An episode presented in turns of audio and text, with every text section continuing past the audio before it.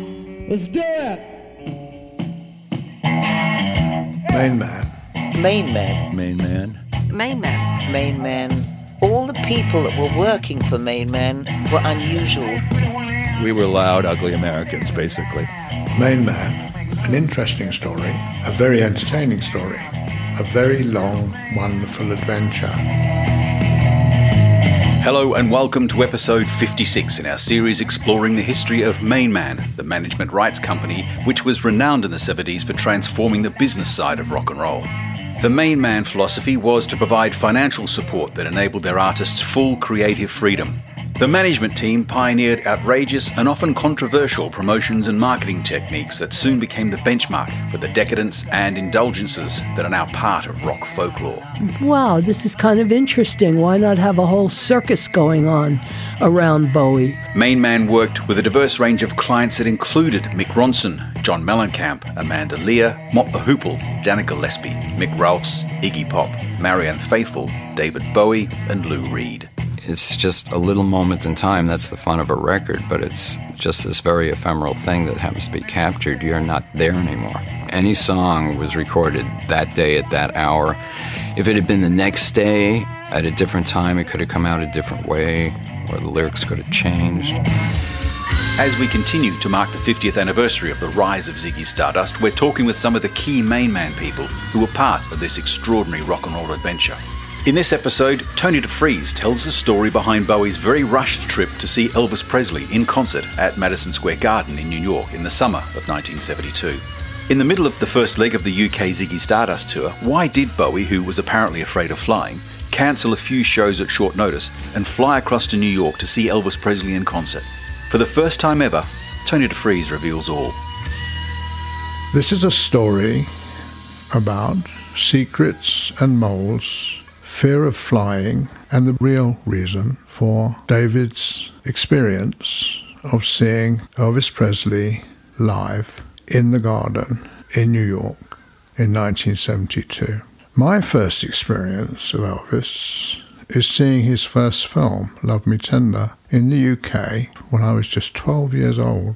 A natural-born actor, singer, also a songwriter and performer who later performed in his first non-singing acting role in Flaming Star. That's a movie where he plays the lead as a mixed-race Native American and American character, which is true to his real-life ancestry. Elvis really had that ancestry. I remember seeing Love Me Tender and being astonished at that performance. The story itself was based on a real story of the Reno brothers. There were three of them. Two of them went off to fight in the Civil War, and one of them stayed behind. And the one who stayed behind was Elvis, and he falls in love with his brother's intended bride, and then they hear that the two brothers have been killed, and they get married. And it turns out the brothers weren't killed, they've come back, and everything falls apart from there on in, and Presley dies at the end of the film. But he co-wrote the song Love Me Tender when it was released by R C A. As a pre-release, it went gold, which was the first time in history that any record had ever gone gold before it was actually released. That meant that four hundred forty odd thousand records had already been ordered before it was released. By the time it was released, it had sold two million records, which was another record. So Presley started setting records really early. So in that sense, let's look at Presley. He's born on the eighth of January nineteen thirty-five. He's famous, and famous in the sense of American famous and globally famous by the time he's twenty. And he offers that generation from ten-year-olds to twenty-year-olds get a completely new and different hero and inspiration. Presley isn't just a different singer, he's a different performer, he's a different dresser. He does everything differently, and the audience love that, and the press love it, and eventually, and quite quickly, the world love it. Mickey Mouse, Marilyn Monroe and Presley are probably the three most well-known characters in entertainment history.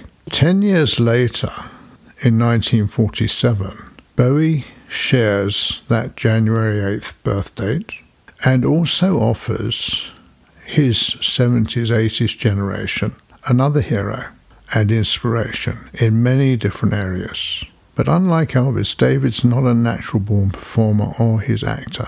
He's not, in either case, what Presley was, clearly, completely and entirely comfortable with himself on stage, on screen and off stage. David has to get that confidence. He has to become that person. And it takes him a long time. In fact, it's not until the Serious Moonlight tour and shows in eighty-three, when David is actually thirty-six years old, that he really comes into his own as having that confidence, that aura, that ability. Because he, in that particular outing, he's the only performer. Everyone else is backup for David.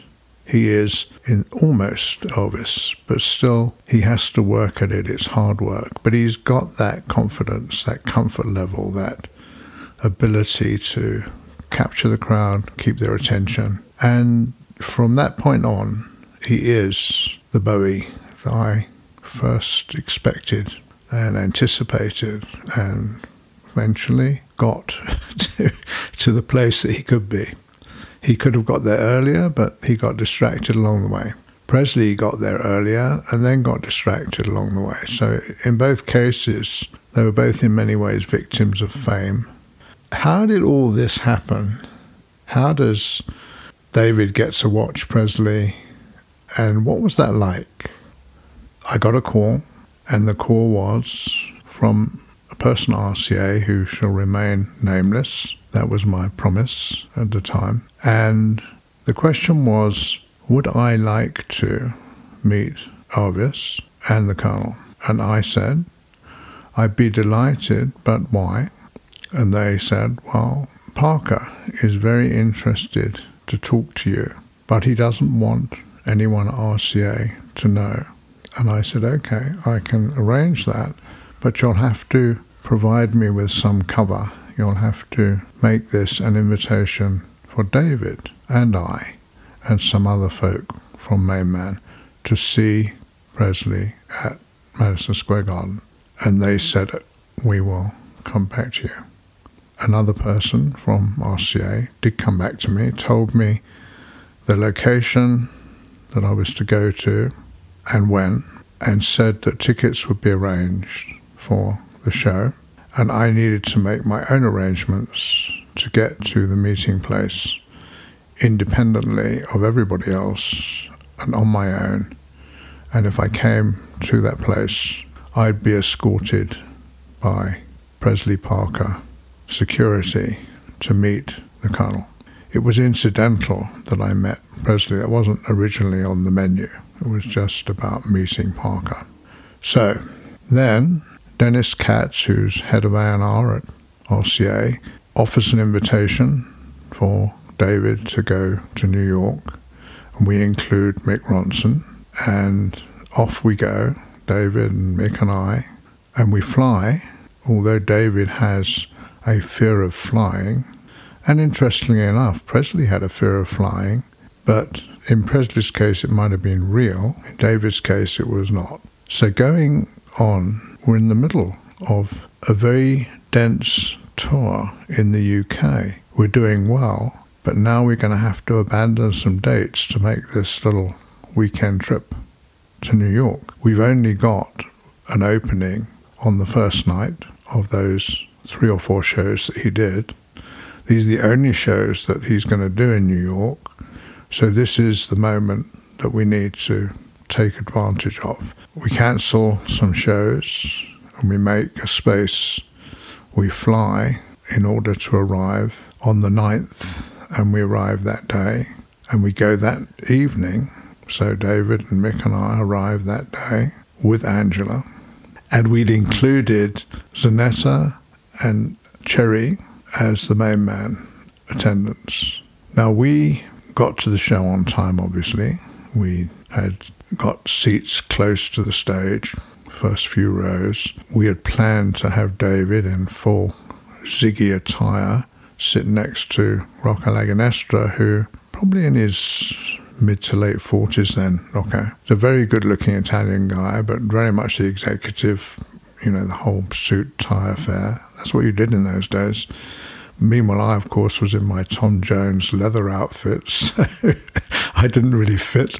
And Angie, I don't remember what she was wearing, but Z and Kathy were suitably outrageous, so, you know, they set the tone, and we're off we all went to Madison Square. Now, seeing Presley live, albeit in Madison Square Garden, which was huge, but we were close. The impact of Presley, totally packed house, police at every row of seats to maintain security and order. The opening music that we were also using from that marvellous Thus Spake Zarathustra opening, also Clockwork Orange, but they used the original, we used the adapted version. And then Presley comes on stage. The audience goes completely crazy, of course, but then he begins. So in that show, which I think he performed for perhaps forty-five minutes or an hour, but it wasn't a short show, it was a full show, he never missed a beat. He sang incredibly, and he moved incredibly. And of all the people that I've seen perform, whether it was Hendrix or Joplin or anyone else, nothing, nothing comes close to watching Presley on stage, live, close up. I never saw Sinatra, but he has that quality of Sinatra where he's not only performing, but he's conducting his band, his almost an orchestra. He's got multiple people on stage. He's got a trio of singers and another trio supporting them. He's got piano players and trumpet players and other wind instrument players, as well as the, all the the accoutrements, guitars and bass, and and he is telling by gesture, by pointing, and sometimes by stepping back and talking to a member of the band, how he wants them to do this whilst he's singing and stepping and walking and dancing and dipping up and down, waving his arms like a windmill. I mean, honestly, no uh, other way to describe that, except that he is completely in charge of his performance, of the stage, the voice and the audience. When he performs his very first song, which was his very first record, and generally was always his opening song in every show. It's That's All Right, Mama, the Big Boy Crudup cover of that song, which Presley made entirely his own signature song. Then he does a complete change, but somehow the same, Proud Mary, the Creedence Clearwater song, which even Tina Turner didn't do it better. Maybe she did it as well, and I saw her too. She was another amazing and natural performer. His love songs, his All Shook Up songs, his Heartbreak Hotel, Don't Be Cruel, Love Me Tender, Blue Suede Shoes, Hound Dog, they all have this quantity and quality of soul, of R and B. And there's no doubt that this had a real impact on David. You can see when you look at what David did next, when he got back to performing, when he got back to recording, not only did he get Freddie to start making him Presley outfits, and he did actually come on at his next Aylesbury performance in England. He changed in one of the interval sets before the last appearance and changes into a complete Presley outfit with scarves and uh, cape and everything else, and comes on stage that way. Ziggy as Elvis. And in this other side of the Elvis Bowie connection, aside from their shared birthdays, David starts to get much closer than he had been. In fact, I don't think he'd ever really thought about doing that until he saw Presley, is to realize not just that he can channel it into Ziggy, but that he can start thinking about R and B for his new songs. And when you look at what he did after this concert in seventy-two, and you look at the songs that came along, you look at the Young Americans album, and you look at his R and B persona that emerges after the album and on that album, and in Fame, for example, Shame, Shame, Shame, Fame, Fame, Fame. It's a strictly an R and B song. He gets a completely new band. He's got Carlos Alomar, he's got Luther Vandross, he's got Robin Clark, he's got... His band are almost entirely R and B. He goes and records at Sigma Sound in Philly, which is the home of R and B.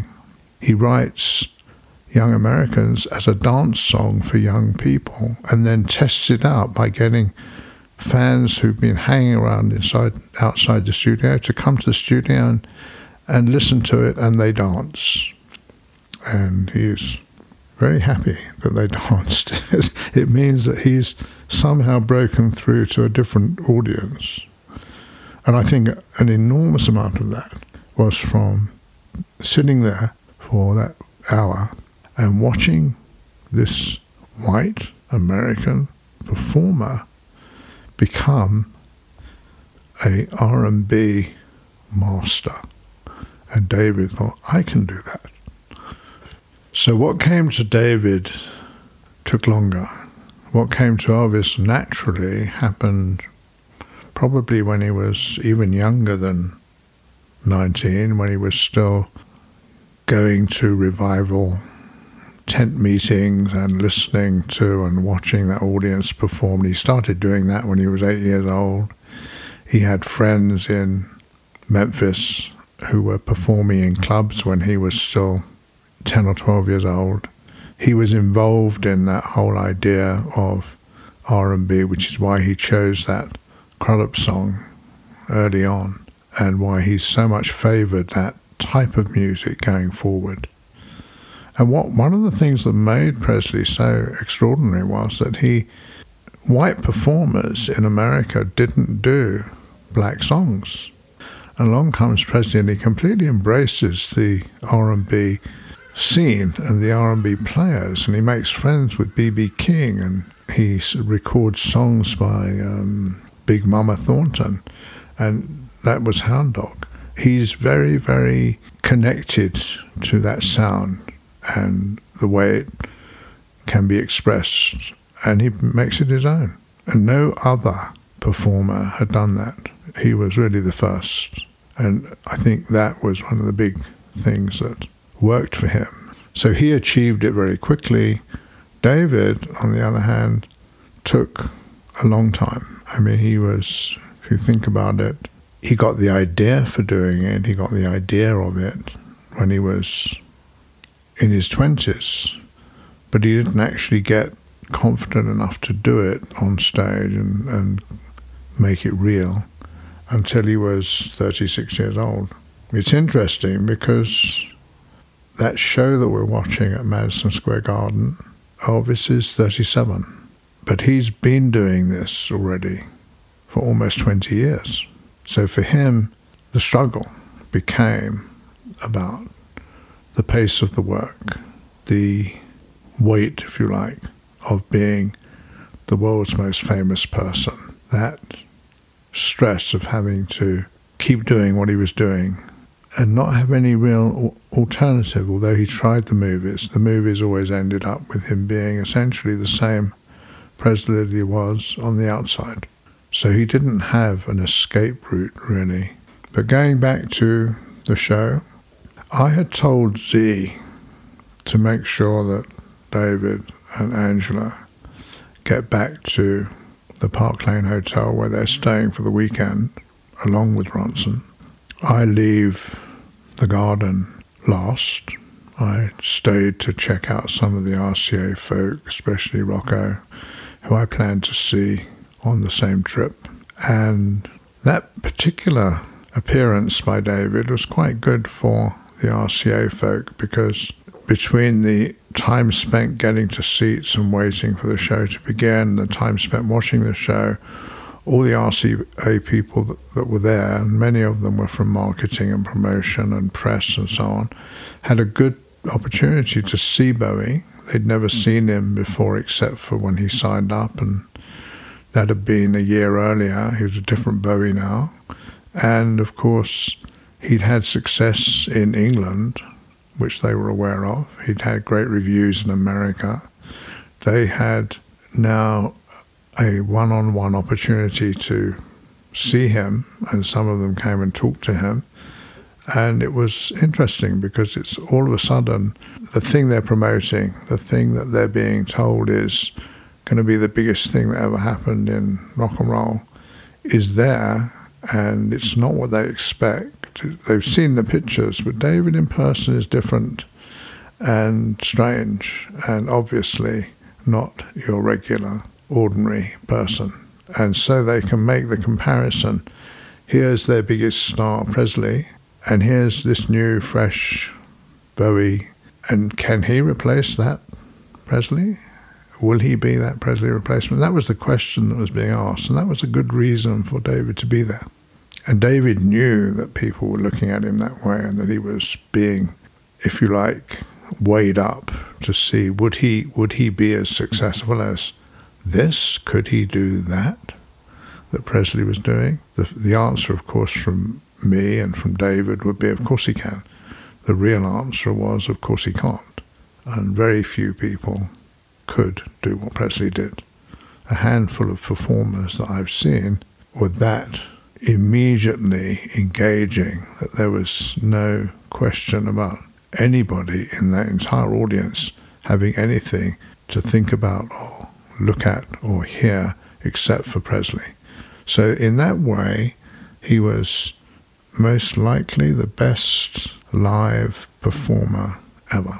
And the impact, as I say, on David, in many ways, this was the same sort of impact, although much greater, that David got from seeing Jim Bailey do Judy Garland a year earlier in nineteen seventy-one, and that led him to go away and write Starman, because it was so powerful and gave him the idea that it's okay to be a man singing the part of a woman on stage. If that's okay, then I can be a man singing the part of anyone on stage. Why not?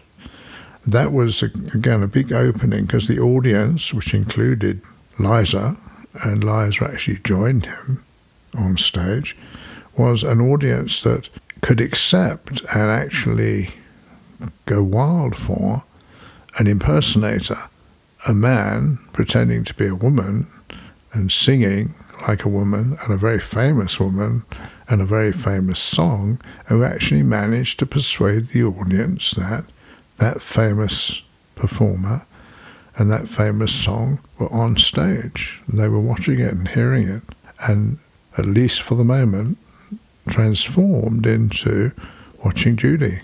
So for David, if he could be Presley, then everything would be fine. And in fact, a year or two after this particular Bowie-Presley engagement, a U K magazine published a cover where they've put on the cover a mixed picture, a Bowie-Presley picture, which identifies Presley as the king and David as the prince of pop. For everybody else who were looking at David, it was clear that there was a new force in popular music, in rock and roll, in fashion and style. And this was all very similar to what Presley had achieved in his first round, if you like, the fifties and the sixties. So I'm pretty much leaving the garden at the same time as the rest of the audience. I get attacked by fans as I'm trying to get back to my own limo. Not only do I get attacked by fans who think I'm Tom Jones, and I have to tell them I'm not Tom Jones, and so get them to go away, um, I also encounter Ahmet Ertegun and the Rolling Stones have come to see the concert and they are headed out. Um, and I'm trying to remain very invisible in all of this, but being around Madison Square Garden that night was hard to be invisible. So once I've got away from all of that, found my limo, found my driver, we head out to the New York Hilton. And in a funny replay of my meetings with Stevie Wonder, I'm encountering what I encountered with Stevie, where you have Motown folk occupying a couple of floors of the hotel. Presley had done a news conference, a press, a press conference earlier in the day in the hotel. And now you've got people who are escorting me to see the Colonel. And en route, I get to spend some time with Elvis. So let's talk about Elvis the person as opposed to Elvis the performer. First of all, Elvis is tall, and I've never been that tall person. I've always been a sort of average height person, probably about five foot nine. Might have been five foot ten then because I was wearing heels, like those stacked boot heels. But Presley's a six foot plus and very good looking boy. He's a very, very good looking boy. He's got an astonishing mixture of almost Asian, but Native American, the cheekbones and the eyes, very, very dark hair. This is Presley without any stage makeup. This is just Presley the person. He's very easygoing. He's modest. He's not flamboyant at all as a person. He's he's very much a soft-spoken. He's got that strong southern accent. He's never lost his Memphis drawl, if you like. And he's totally relaxed and comfortable, and he's happy to talk. He doesn't have a particular conversation about anything in particular. Of course, I tell him that he's done a marvellous performance and how happy I was to be there, and let him know that I think he's a great performer. We don't talk about David. I'm not sure Presley ever even knew who David was or who I was. All he knows is I'm someone who come to see the Colonel, and I'm obviously not American. And um, he doesn't mistake me for Tom Jones, which is good. It's a good sign. And he is quite happy to just have an ordinary, normal conversation with a stranger. So we don't talk about the Rolling Stones or the Beatles or Bowie or any of that. We do talk about briefly some of the songs, because some of those songs are very familiar to me. Um, and he's very knowledgeable about the way the songs are constructed and how they work and how he sees them. And it's interesting because he doesn't see them as blues songs or black songs or even, if you like, ballads. He rather sees them as expressions of figures that he grew up with or love songs. And we talked a little while about love songs, and he says he likes love songs because he gets the chance to use his voice as fully as he can. So for him, it wasn't about the song as much, it was about the feeling it gave him to sing it and the feeling that he could make his voice do. He knew his voice was doing astonishing things, but he liked the idea of making his voice do astonishing things. For somebody who never had any vocal training, that's an amazing insight to think that your voice is your instrument. But for Presley, it was obvious from talking to him that he he thought of his voice as the instrument. He did play guitar, but the guitar was more of a prop than a thing, than an instrument for him. The real instrument was always his voice and his expression of the voice. And anyway, that conversation ended when I was ushered in to see the Colonel. And briefly, very briefly, because we were still having a conversation and Parker was coming into the room to start the conversation with me and then took me to another room. But for that brief moment, it was just the Colonel, Elvis, and me, and immortality. Parker, in my conversation, also not a loud person, not not in any way a person who wanted to dominate the conversation, but rather a curious person who wanted to know more about my contract with R C A. I don't know that he'd actually seen it. It sounded as though he'd heard some features of it from somebody at R C A rather than actually reading the document. He didn't come across as somebody who was particularly aware of contracts in the legal sense, but much more aware of deals in the deal sense. And what he was really curious about was how Hyatt had persuaded R C A to take on this artist and spend this money and devote this much attention when they only had a license to the recordings, didn't own them. The idea intrigued Parker. He came from a, an era where nobody owned their own recordings. So for him, he was older than Presley by about ten years, I guess, so he was really a person from the forties and fifties when record companies were either very small labels like Chess, and they did own their they did own their own recordings, but the artists didn't own them. Chess owned them.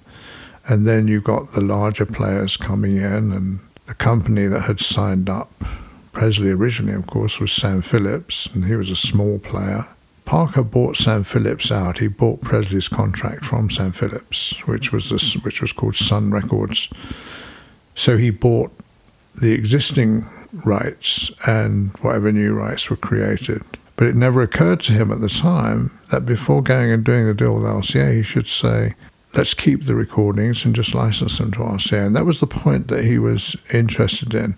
Now, of course, my licensing knowledge had come from long years of work, starting in the early sixties with Mickey Most through to the seventies, and the, the idea of creating licensing deals, although it was being resisted by a lot of industry players like C B S, for example, was still a possibility, and people like Geffen had managed it. So these became distribution deals rather than licensing deals, or licensing deals that were really distribution deals for a fixed period of time. And this is the conversation I had with Parker. I explained the outlines of those kind of arrangements in terms that were close to movies, which, strangely enough, Parker had a lot more information. Perhaps it wasn't strange, but he had a lot more information about how the movies worked than about how the music business worked. And that may be because he'd already made a lot of these movies with Presley, or because the movies were closer to his early background, where he was dealing with country stars, and country stars were often in music movies, music movies, or movies related to, that had some connection to music. For him, the idea of creating a record company that you owned, that gave rights to a record company that you didn't own, that then became your distributor, was much more available than the form of somebody making a movie as the producer, being involved in the production as the studio, and then having a separate, although it might just be a separate arm of that company, or a completely separate company. Now, one of the reasons that Parker knew about this was because he'd originally made a deal where he was to get a certain number of movies featuring Presley with one film company, and then that company had lent Presley out because they couldn't find a film for him in the time frame that was permitted originally, and that was Hal Wallace's film company. They leased Presley out to twentieth century fox, and that's how he came to make Love Me Tender, which was his first film. Full circle from where we began this conversation today. The reason that Parker understood the movie side of the exercise was because he'd been directly involved in that movement of having signed Presley to Company X. He suddenly discovers, because he didn't know before, that that Company X can lend his star out to Company Y and then distribute it through Company Z. And that X Y Z was, was a new idea for the Colonel.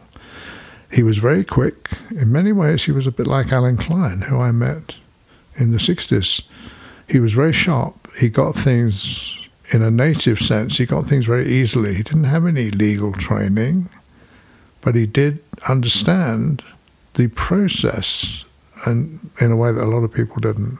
And so we parted with no arrangement other than, and I had promised this to R C A, and I had to promise it to Parker as well, not to disclose this meeting and these conversations to anybody. And so I've kept that promise, I guess, for fifty years. And that's where this story ends. Except to say that at twenty-eight years of age, I was the youngest person in the room.